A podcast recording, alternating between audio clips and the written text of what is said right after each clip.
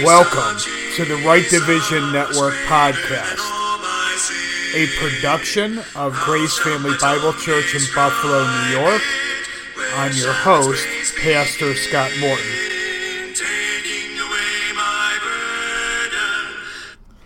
And we'd like to thank you once again for joining us as we study God's Word rightly divided.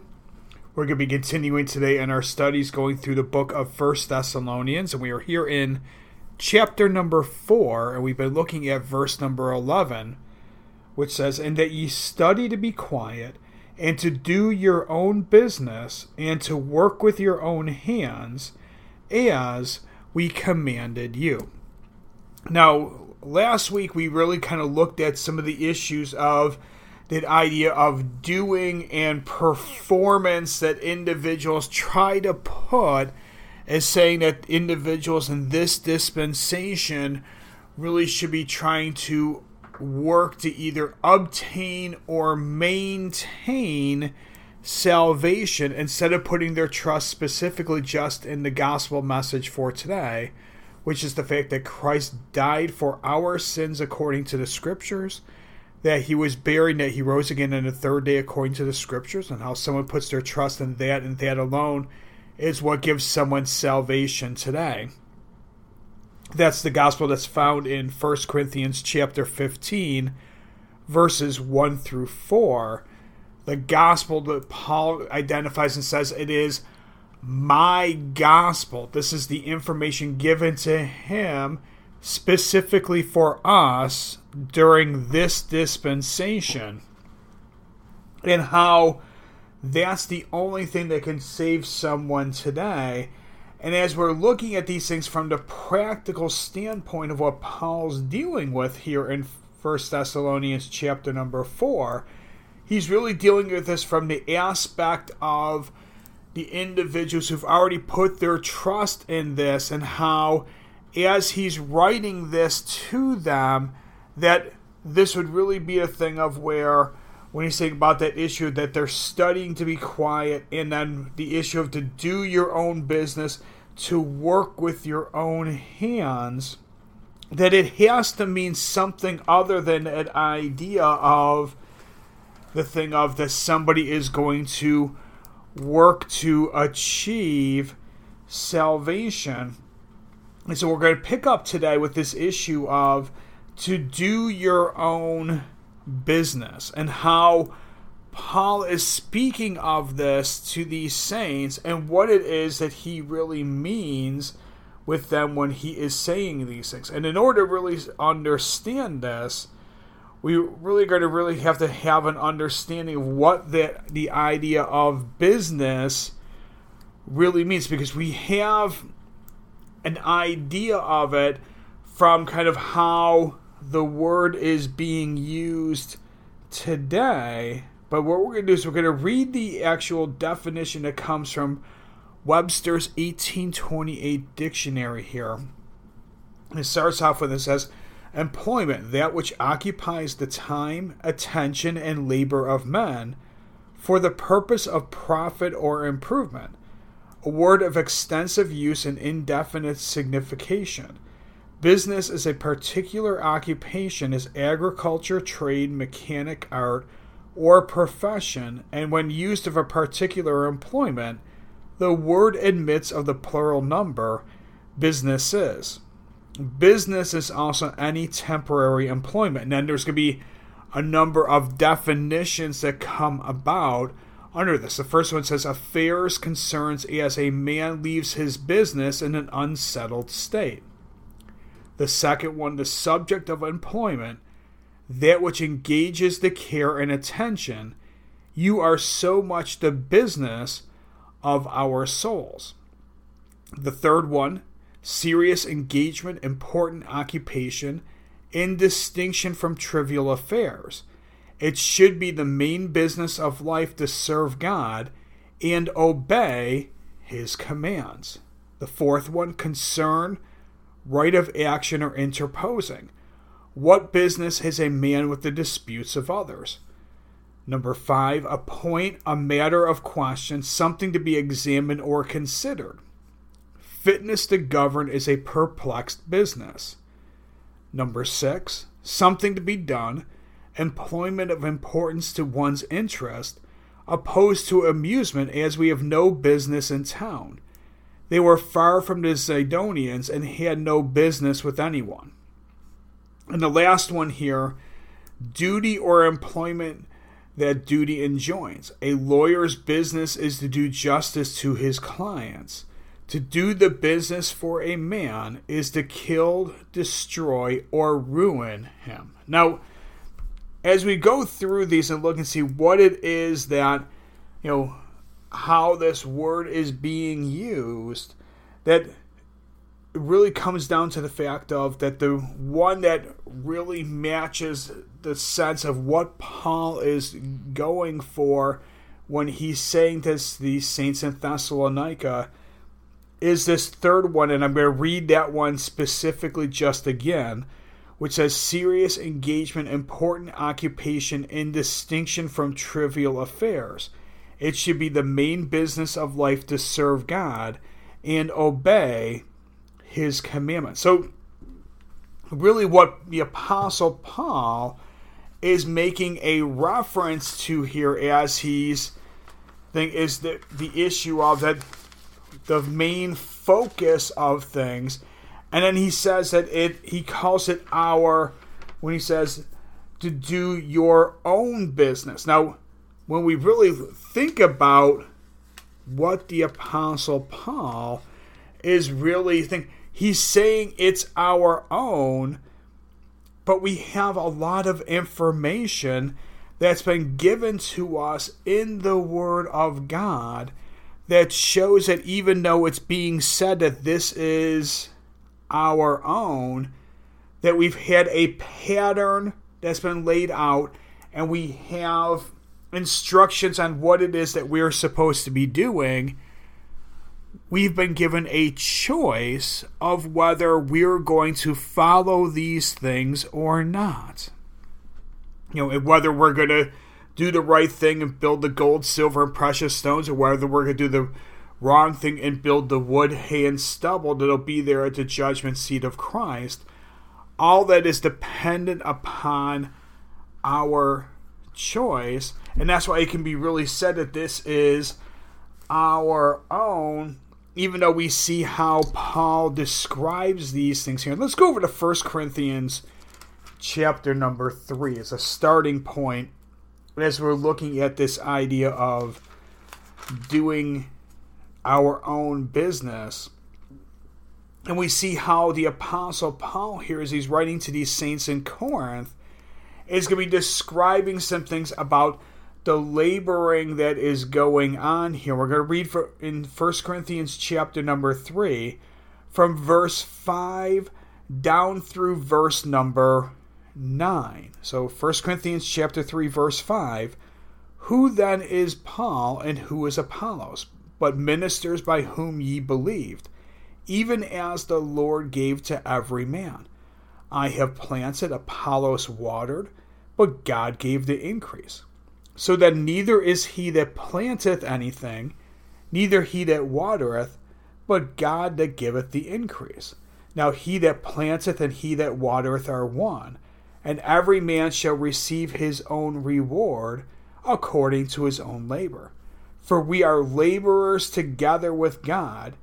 Ye are God's husbandry, ye are God's building. Now, as we see the Apostle Paul giving these description here of this laboring that is going on, we see how the whole issue comes up that, and we'll read verse 9 again, which says, For we are laborers together with God. So, as we're doing these things, to be following the doctrine that's been laid out, following all of these instructions on how it is that we're to be living our life, we see how Paul describes this and says that we are laborers together with God. So even though Paul says over in Thessalonians that it's the issue of us, you know, kind of being, you know, we're doing our own business. We see how Paul's saying here that we are laborers together with God because when we're doing the things that line up with what the scriptures say, we know that it's not us who is getting the glory, it's God who is getting the glory from those things because we are allowing the Lord Jesus Christ to live through us the moment that we are doing those right things. We see how Paul identifies what his responsibility was. Now let's go over to Ephesians chapter number 3.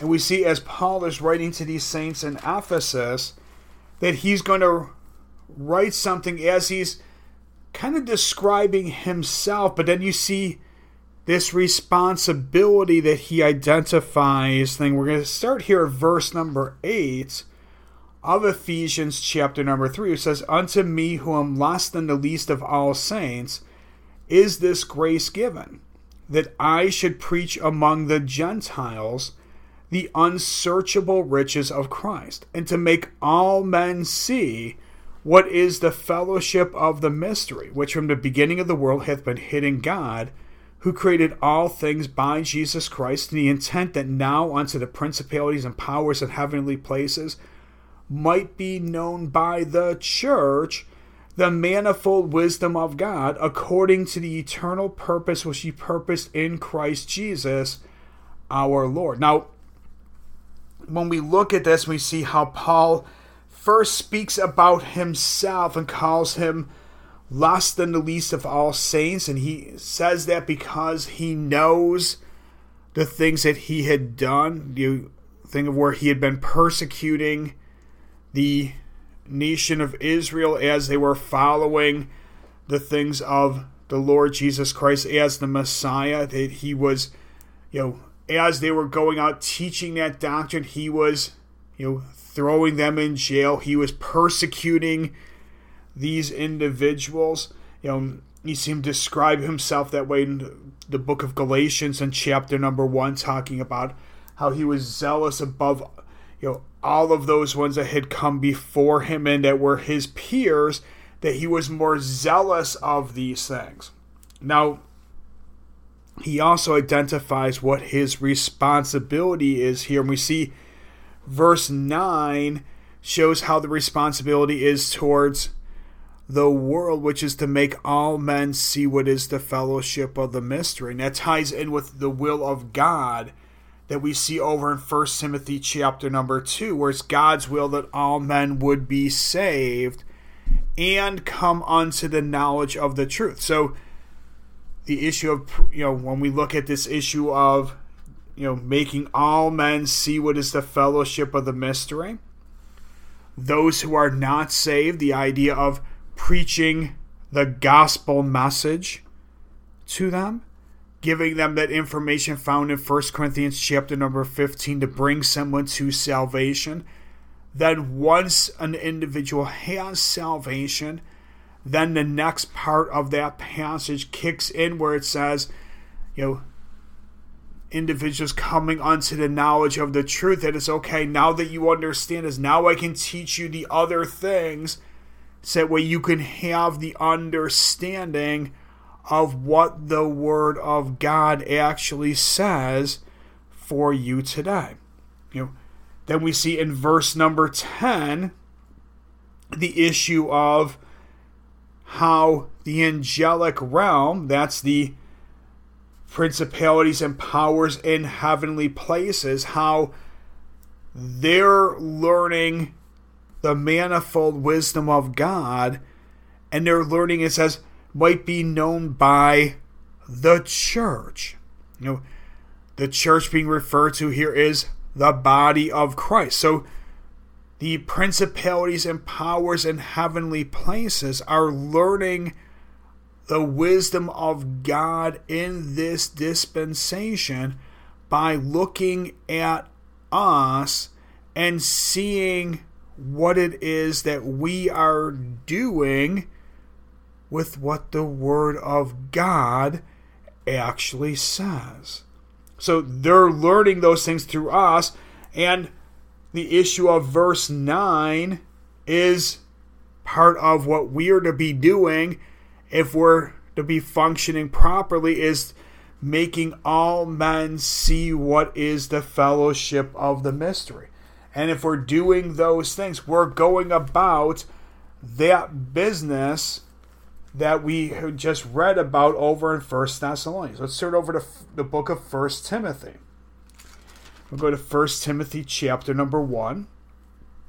And we're going to read here, we'll read verses 15 and 16 of First Timothy chapter number 1, which says, This is a faithful saying and worthy of all acceptation, that Christ Jesus came into the world to save sinners, of whom I am chief.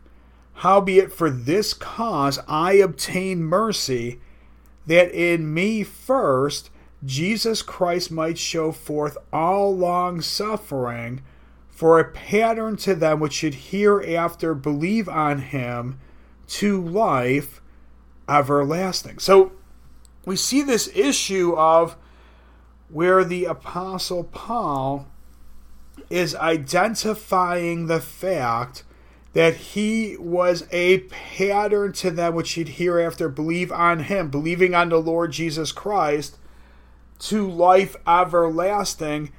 That the pattern of what an individual is supposed to be doing comes from the Apostle Paul. That's why we see you know, Paul describing 1 Corinthians chapter 11 and verse 1 when he says, Be ye followers of me, even as I also am of Christ. So we're to be following the Apostle Paul. We have a pattern that has been laid out for us, and that pattern that's there, that has nothing to do with the aspect of the fact that, well, you know, Paul was saved in Acts chapter number 9 by seeing the Lord Jesus Christ in heaven's glory appearing unto him and speaking unto him and so the only way that we're going to be saved today is that we're going to have to have a similar experience to what the Apostle Paul had.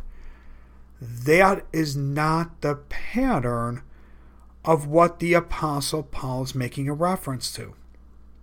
Paul is making a reference to the pattern that's been given to us by what we find starting in Romans chapter number 1 ending with the end of the book of Philemon, the 13 epistles that he wrote contains the doctrine that we need for our life to be that pattern to give us the information that we need so that way we can be able to go out and go about and do that business that the Apostle Paul is making a reference to.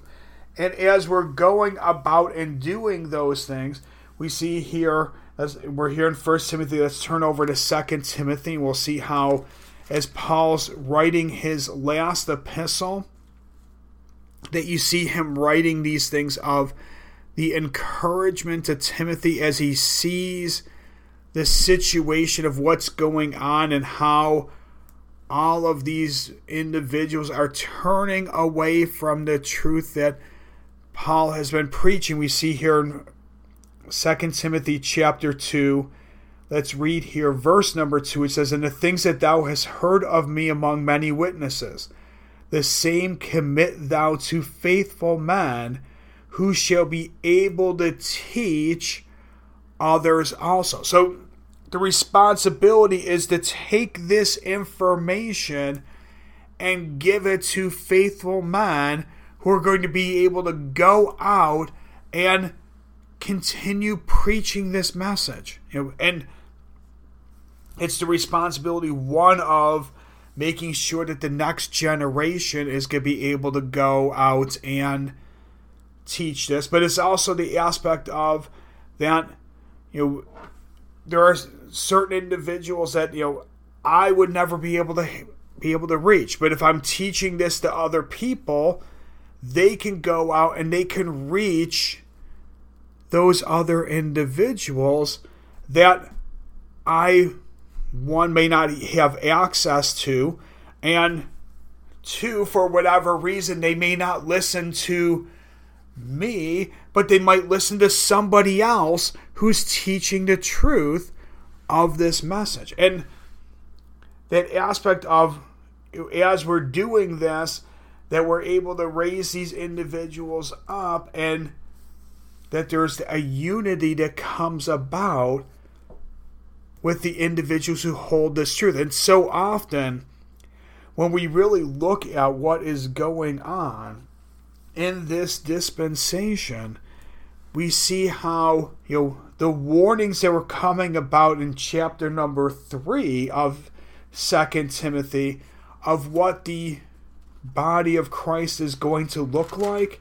You know, as I look at different things that are going on, I see these things happening, you know, over and over again in the individuals who are the members of the body of Christ that you know there doesn't seem to be that natural affection for other individuals. There seems to be this you know false accusers that are going on. There seems to be this issue of you know you know all these different things. You know that you know when you read this and you just see that this is exactly what is going on and why Paul had to give the warning that he does.